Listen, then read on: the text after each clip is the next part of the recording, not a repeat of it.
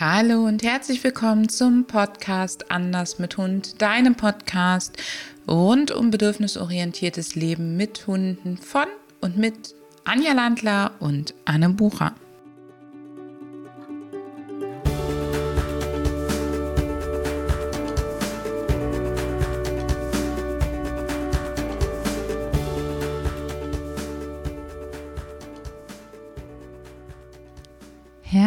Herzlich willkommen zu einer weiteren Podcast-Episode von Anders mit Hund.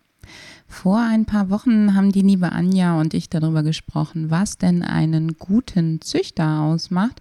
Und in den letzten Wochen haben wir viel überhaupt über das Thema Anschaffung eines Hundes sowie über Zucht, Qualzuchten und auch das Dasein als Pflegestelle gesprochen. Und so fehlt jetzt für mich noch ganz klar ein Thema, nämlich das Thema was ist denn überhaupt guter Tierschutz und wann kann ich denn überhaupt einen Hund aus dem Tierschutz nehmen?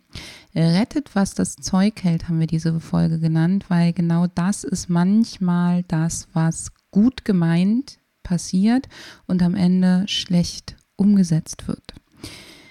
Retten bedeutet für mich erst einmal, dass man das Gefühl hat, man tut dem Tier etwas Gutes. Man holt es aus einer eher bescheidenen Situation und gibt ihm eben etwas Besseres. Nur das alleine reicht nicht, so wie Liebe alleine nicht reicht. Wir müssen uns einfach bewusst sein, dass das Tier nicht weiß, dass wir es gut meinen und dass das Tier erstmal damit, dass es von A nach B verpflanzt wird, total überfordert ist, dass das für das Tier einen Dauerstress bedeutet, der eben wiederum auch Verhaltensprobleme verursachen kann, der aufs Immunsystem schlägt, der ähm, ja ganz viele, viele, viele Auswirkungen hat.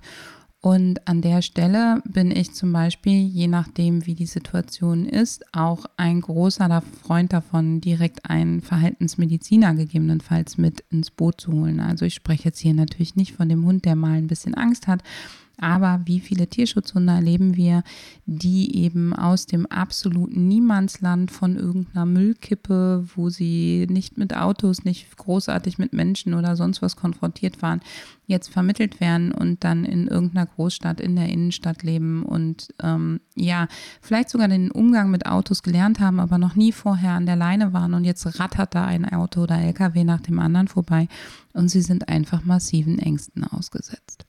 Und solche Vermittlungen, vielleicht denkst du jetzt, ja gut, das ist ja auch eine echt schlechte Vermittlung, aber solche Vermittlungen sind eben gang und gäbe und sie sind auch für mich mit ein Grund, diese Podcast-Episode zu machen. Wenn du dann nämlich noch einen Adoptanten hast, der vielleicht denkt, nee, das, dem muss man einfach nur Zeit geben und genug Liebe schenken und abwarten und dann wird es schon, dann kann das für das Tier ein wirkliches Drama werden, denn bei Angst sollte man nicht auf Gewöhnung setzen. Dazu verlinke ich dir auch noch einen Blogartikel. Das heißt, was ist denn überhaupt für mich seriöser Tierschutz? Seriöser Tierschutz ist es für mich immer dann, wenn es sich nicht primär darum dreht, Tiere neuen Besitzern zuzuführen, sondern im Fall eines Tierheims zum Beispiel den Tieren wirklich eine gute Obhut zu schenken und mit Ruhe ihnen auch ein neues Zuhause zu suchen. Viele Tierheime machen das schon ganz gut und es gibt auch welche, die sind wirkliche Vorzeigemodelle. Ähm, vielleicht hast du schon mal gehört von Häuser der Hoffnung, ähm, was geleitet wird von der Clarissa von Reinhardt. Das kann ich dir sehr ans Herz legen. Dort sind ganz viele Sachen umgesetzt, wo ich sage, yes, die finde ich richtig, richtig wichtig. Zum Beispiel ist es dort so, dass sich wirklich mit den Adoptanten, dem potenziellen neuen Zuhause beschäftigt wird, dass das mehrfach ins Tierheim kommt, den Hund wirklich kennenlernt, man das Tier und den Hund gemein, äh, das Tier und den Hund, die Familie und den Hund wirklich gemeinsam sich kennenlernen lässt und auch die neue Familie wirklich unter die Lupe nimmt. Das finde ich einen ganz, ganz wichtigen Aspekt. Was dort auch der Fall ist, ist, dass du eben als Besucher nicht durch die Reihen gehst und dann von Gehege zu Gehege, von Zwinger zu Zwinger und damit mal eben ein bisschen Aufruhr in der ganzen Runde machst, sondern dass das Tierheimpersonal den Hund oder die Hunde nacheinander, die vielleicht für dich in Frage kommen, zu dir holt. Das heißt, dadurch bleibt viel, viel mehr Ruhe für die anderen Hunde und es kommt nicht so viel Halligalli rein. Was dort auch total super ist, ist einfach die Gestaltung der Räume für die Hunde und der Außenbereiche für die Hunde. Es wird dafür gesorgt, dass die Hunde sich zügig an Gassi gehen und Autofahren ein bisschen gewöhnen, damit sie ähm, Ausflüge machen können auf das äh, Trainingsgelände von Animal Learn, von der Hundeschule von der Clarissa und eben aber auch ähm, Gassi gehen können. Und es gibt geschulte Gassigänger, die wirklich auch beigebracht bekommen, dem Hund Zeit zu lassen zum Erkunden, zum Schnüffeln. Die Hunde bekommen Beschäftigung für den Kopf. Ähm, die Zimmer sind richtig schön eingerichtet mit hohen Liegeplätzen, niedrigen Liegeplätzen, weichen, harten, warmen, kalten. Und ähm, ja, bei Gewitter und solchen Sachen wird dann auch noch Entspannungsmusik über ähm, ähm, Boxen ausgestrahlt. Also du merkst, da hat sich jemand wirklich Gedanken gemacht und das Konzept dieses Tierheims ist eben, wir bieten Tieren ein Zuhause und wenn sie kein besseres finden, dann bleiben sie eben hier. Und genau so sieht für mich ein guter Vermittlungstierschutz aus. Es geht also nicht darum, möglichst schnell, möglichst viele Tiere zu vermitteln, sondern Tiere nachhaltig zu vermitteln und richtig gut zu begleiten auf dem Weg dorthin wenn ein Tierschutzverein zum Beispiel Hunde aus dem Ausland vermittelt, dann kannst du darauf achten, ob die wirklich rein die Vermittlungstätigkeit machen oder ob die gleichzeitig wirklich noch nachhaltigen Tierschutz betreiben. Also zum Beispiel dafür sorgen, dass das Tier in der ähm, Gegend, aus der sie es holen, einen anderen Stellenwert bekommt, dass es vielleicht sogar als Wirtschaftsfaktor angesehen wird und dadurch eben sich etwas in der Region für den Hund verändert, dass es Kastrationskampagnen vor Ort gibt, dass auch nicht jeder Hund nach Deutschland gekarrt und vermittelt wird. Also meine Lieblingsbeispiele sind da mal wieder die Herdenschutzhunde. Nicht jeder Herdenschutzhund aus der absoluten Pampa findet sich im dicht besiedelten Deutschland zurecht. Und da ist wirklich die Frage auch, wie viel Lebensqualität bekommen die Hunde. Du wirst auf solchen guten Tierschutzseiten auch von der Quote her nicht 50, 60, 70 Prozent Welpen finden, sondern wirklich einen wilden Mix. Und was für mich ganz wichtig ist, ist alles, was psychischen Druck ausübt auf dich im Sinne von adoptiere jetzt, sonst stirbt oder adoptiere jetzt, weil er ist so bemitleidenswert ähm, adoptiere jetzt, weil ähm, sonst müssen wir einen Hund abweisen. Wir haben Aufnahmestopp. Also alles, was auf dich psychischen Druck ausübt und somit versucht, deine Entscheidung schneller mh, mm, oder auch vielleicht unbedachter zu machen, das ist für mich unseriöser Tierschutz.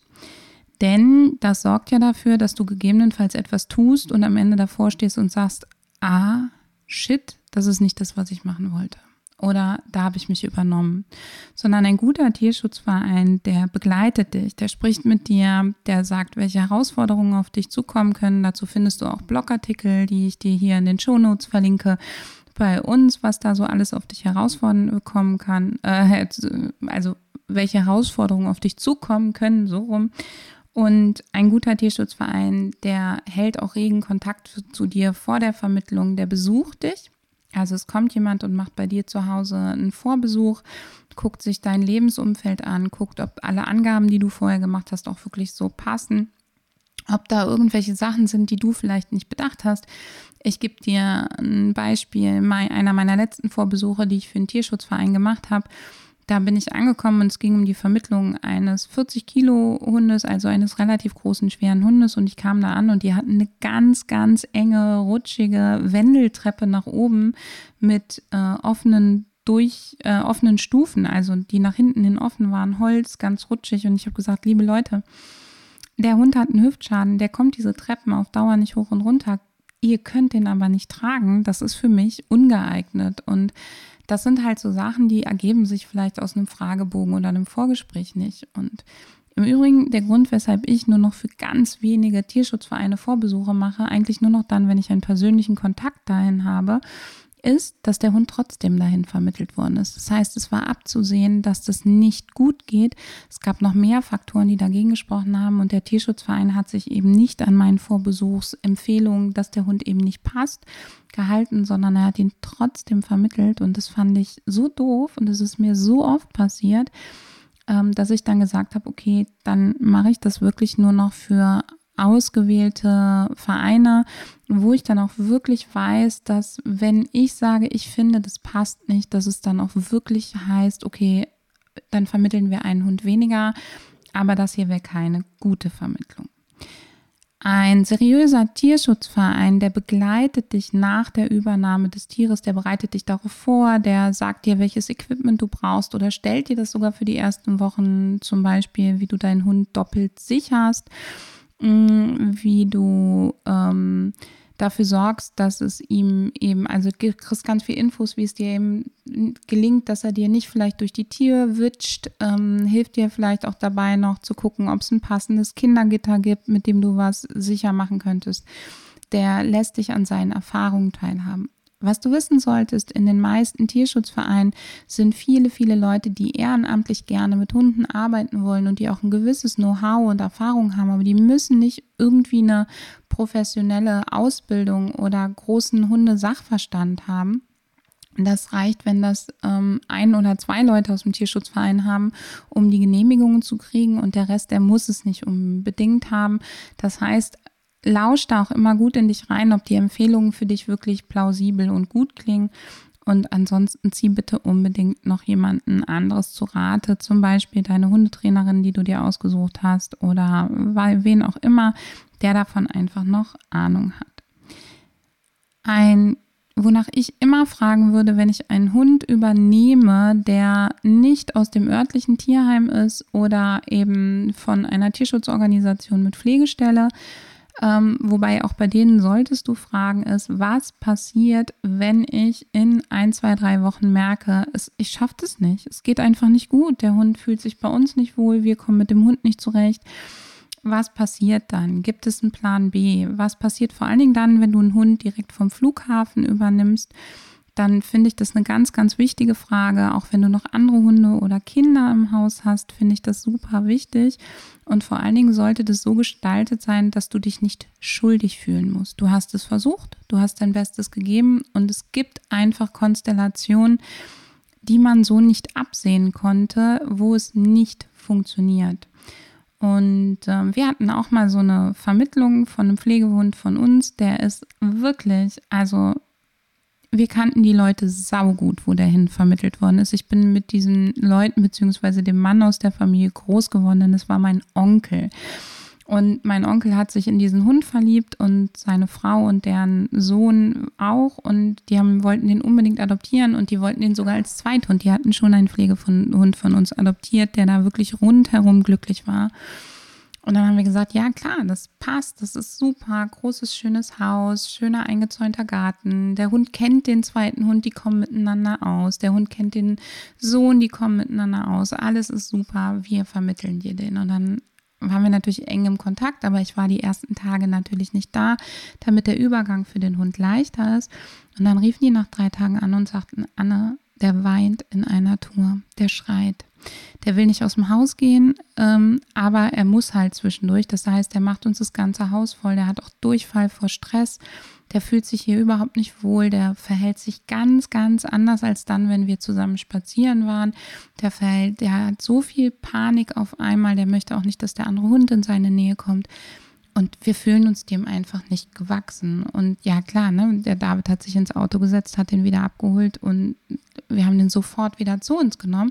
Wir haben aber auch mit Absicht gesagt, wenn der frisch vermittelt ist oder immer wenn ein Hund von uns vermittelt ist, erst wenn wir uns sicher sind, dass eben die ersten ein, zwei, drei Wochen reibungslos laufen, dann nehmen wir wieder was Neues auf. Und selbst dann hat man eben keine Garantie, weil wenn so ein Tierschutzhund bei dir einzieht, dann sage ich dir, warte mal das erste Jahr ab. Im ersten Jahr verändert sich eigentlich laufend irgendwas.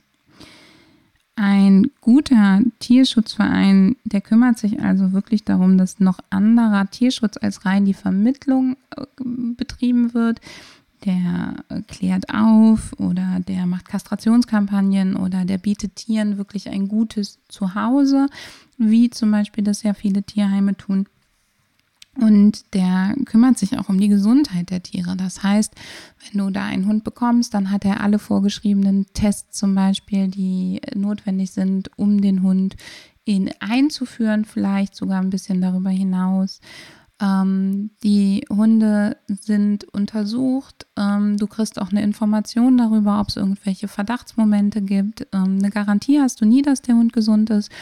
Aber trotzdem würde ich zum Beispiel bei einem Hund mit einer Auslandsvergangenheit oder auch bei bestimmten Regionen ähm, in Deutschland wären mir die sogenannten ähm, von Zecken übertragenen Krankheiten relativ wichtig. Zumindest die Mittelmeerkrankheiten wären mir noch relativ wichtig. Da gibt es ja auch welche, wie zum Beispiel die Leishmaniose, die von Mücken übertragen wird. Also wenn der Hund schon mal in einem Leishmaniose-Gebiet war für längere Zeit, dann wäre mir das sehr wichtig und es ist auch teilweise gefordert vor der Einfuhr und es macht ein seriöser Tierschutzverein auch.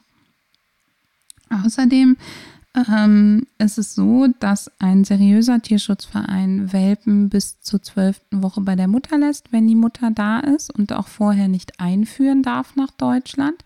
Das heißt, wenn ein Tierschutzverein jüngere Welpen vermittelt, dann würde ich ganz kritisch fragen, wo ist denn bitte die Mutter? Weil ein wirklich seriöser Tierschutzverein, der löst das über sogenannte Welpenpflegestellen und sorgt dafür, dass die Welpen bis zur zwölften Woche wirklich gut aufgehoben sind. Das sind so erstmal die Eckdaten, die du haben kannst. Was ist denn überhaupt ein seriöser Tierschutzverein? Natürlich kannst du noch gucken, ist der Geschäftsbericht der letzten Jahre online? Wie sieht es da aus? Wofür sind die Gelder verwendet worden? Stehe ich da tatsächlich hinter?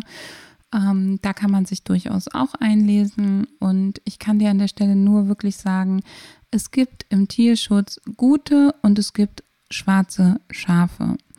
Und es ist nicht immer leicht, die voneinander zu trennen. Und es ist halt immer die Frage, worauf läuft es am Ende hinaus. Für mich persönlich ist es ganz, ganz wichtig, dass wir eben die Guten unterstützen und dass es eben nicht darum geht, dass wirklich jeder Hund gerettet wird, weil viele Hunde wollen nicht gerettet werden. Und ich habe das in einem der letzten Blogartikel geschrieben, herrenlos ist nicht heimatlos. Es gibt viele Hunde, die leben auf der Straße ohne großen Stress, die leben dort gut, die sind dort zufrieden, die bekommen dort ihre Bedürfnisse gefühlt und die sind mit dem, wo wir sie hin verschleppen, total überfordert.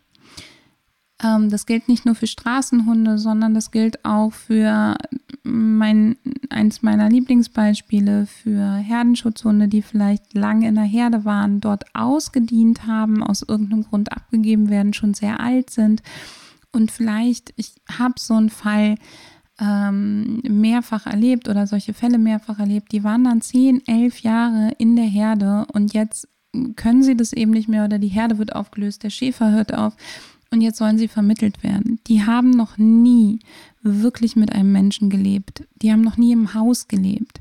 Die haben noch nie in einer Stadt gelebt. Die kennen nichts. Das Einzige, was sie wissen, ist, dass sie eben in ihrer Herde leben und dort unter anderem dafür da sind. Also das wissen sie nicht, aber das tun sie einfach, Eindringlinge fernzuhalten. Und wenn du dir jetzt vorstellst, dass solche Hunde in die Reihenhaussiedlung in der mittelgroßen Stadt vermittelt werden mit dem 100 Quadratmeter Handtuchgarten, wo dauernd jemand vorbeigeht, das ist für mich kein Tierschutz. Das ist für mich eine eher Tierqual.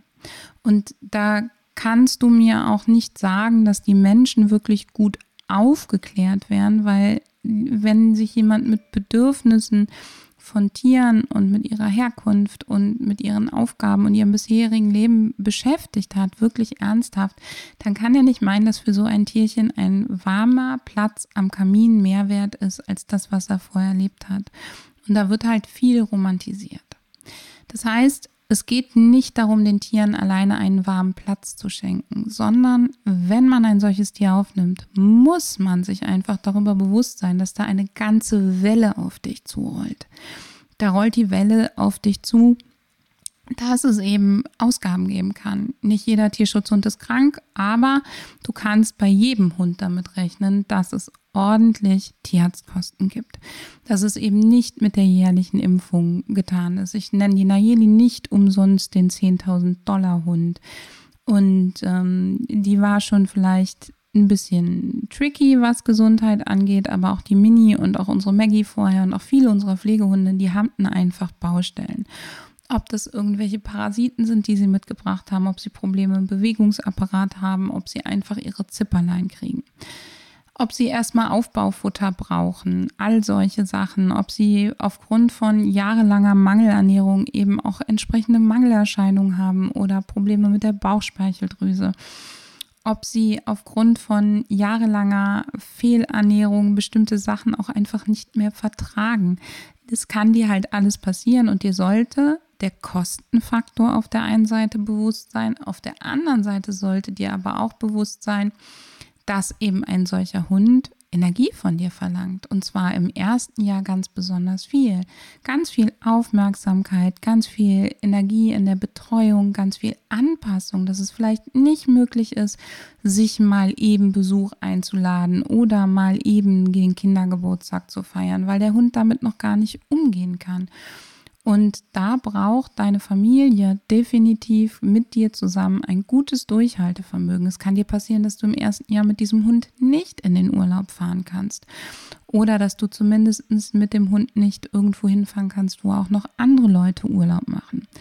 Das heißt, die Bereitschaft sollte schon da sein, im ersten Jahr mit einem Hund, und das ist übrigens egal, ob du ihn aus dem Tierschutz hast oder eben ähm, vom Züchter, dein Leben massiv anzupassen.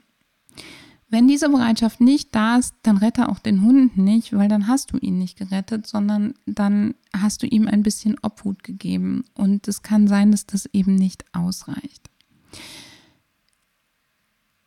Für mich ist immer das super graus und das will ich hier ganz, ganz ehrlich sagen, weil das was ist, was mich wirklich ankotzt. Ähm, wenn die Leute sich bei mir melden und sagen, ja, ich habe einen Hund aus dem Tierschutz und der frisst mir jetzt die Haare vom Kopf und Verhaltensprobleme hat er auch noch und dann kannst du doch bitte dein Hundetraining, weil es ein Hund aus dem Tierschutz ist, kostenfrei machen oder zum ermäßigten Preis. Und das ist wirklich was, wo ich sage, nö, ich unterstütze das nicht, da bin ich nicht dabei. Und zwar natürlich tut mir der Hund leid und gegebenenfalls tust auch du mir ein bisschen leid, dass du da ähm, oder habe ich Mitgefühl mit dir, dass du ähm, da in was reingeraten bist, was du so nicht abschätzen konntest. Aber es ist weder meine Pflicht als Hundetrainerin aus altruistischen Motiven ähm, für dich und deinen Hund äh, einzustehen, noch ähm, ist es die Pflicht des Tierarztes oder sonst wer, sondern du hast dich dafür entschieden, ein Lebewesen bei dir aufzunehmen und hast eben nicht das Worst-Case-Szenario mal durchgespielt und dir überlegt, kann ich mir das überhaupt leisten? Und das möchte ich dir dringend empfehlen. Wenn du einen Hund zu dir aufnimmst, hast du einen vierstelligen Betrag im ersten Jahr und vielleicht nicht mit einer Eins vorne über, sondern vielleicht mit einer Zwei vorne über. Hast du den über? Hast du einen vierstelligen Betrag locker im ersten Jahr für Futter, tierärztliche Untersuchungen und Check-ups, äh, Equipment, Training, ähm, vielleicht noch eine Physiotherapeutin, vielleicht auch noch eine ähm, andere Unterstützung, eine Osteopathin. Hast du die? Wenn nicht, dann spare erstmal, bevor du diesen Hund zu dir holst. Denn du hast definitiv keine Garantie, dass der Hund bei dir ankommt und fit und gesund ist. Und es ist für mich das absolute, der absolute Graus, wenn Tiere adoptiert werden und dann nicht die Möglichkeit da ist, sie mit hoher Lebensqualität zu halten. Und hohe Lebensqualität kann eben auch heißen täglich Schmerzmittel oder eine extrem angepasste Fütterung oder, oder, oder. Und an der Stelle, bitte, bitte, wenn du das nicht hast, wenn du das nicht leisten kannst, sprich mit dem Verein, sag, ich kann es mir eigentlich nicht leisten. Steht ihr dann dafür mit gerade? Und wenn ja, lasst ihr das schriftlich zusichern, auch in welchem Rahmen und wie auch immer das passiert. Und wenn nein, dann nimm erstmal Abstand und unterstütze vielleicht erstmal das örtliche Tierheim oder einen örtlichen Tierschutzverein darin, dass die vorhandenen Hunde gut betreut werden und spar in der Zeit an, was du kannst und dann legst du los. Dieses Mal so erneut eine sehr persönliche Folge zu meiner Meinung zum Thema Tierschutz. Ich habe persönlich die aktive Tierschutzarbeit, wie du vielleicht rausgehört hast, in der Form für Vereine aufgehört, was nicht heißt, dass ich nicht immer noch im Tierschutz tätig bin. Aber für mich war das ganz wichtig, dass es, wenn komplett meinen Werten und Vorstellungen entspricht und damit bin ich schlicht und ergreifend bei den meisten Vereinen nicht so weit gekommen, wie ich mir das gewünscht hätte. Und ich habe für mich festgestellt, ganz oder gar nicht. Und in dem Fall habe ich deswegen eben mich für gar nicht entschieden. Und das ist übrigens auch der Grund, weshalb ich für Fremde keine Vor- und Nachbesuche mache oder auch keine Vermittlungshunde teile, die ich nicht persönlich kenne und wo ich nicht weiß, dass die Vermittlung auch wirklich, wirklich sinnvoll vonstatten geht. In diesem Sinne freue ich mich, wenn dir diese Podcast-Episode weiterhilft und vielleicht an der einen oder anderen Stelle dich genauer hinschauen lässt, nachdenken lässt. Und ansonsten wünsche ich dir alles Gute und freue mich, wenn du auch beim nächsten Mal wieder reinhörst. Da geht es dann, wenn ich es richtig im Kopf habe, um das Thema Mehrhundehaltung und Rudel.